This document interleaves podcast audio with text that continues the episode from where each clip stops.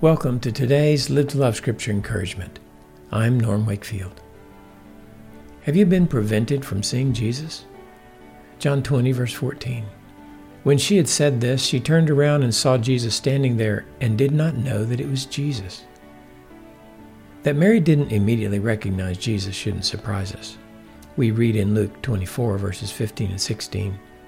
While they were talking and discussing, Jesus himself approached and began traveling with them but their eyes were prevented from recognizing him.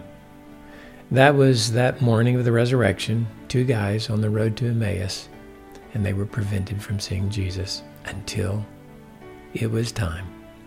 That morning with Mary was the first time that Jesus revealed himself after his resurrection, and God at first prevented Mary from recognizing him. Why did God do that? I'm not sure. But recognizing Jesus when he's right in front of you isn't a strange phenomenon. It's happened to all of us. Haven't we all, at some time or another, been prevented from seeing Jesus in one of the members of his body because they didn't appear as we thought they should?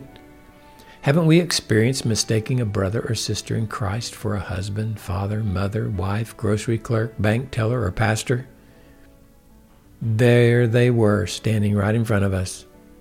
And we were so occupied with our own issues that we missed the opportunity to love and respond to Jesus. I want to encourage you today with this thought.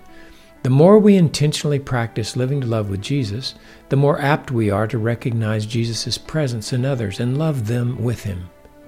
Peter's admonition in his first epistle is helpful advice. Be sober in spirit. That's 1 Peter 1:16.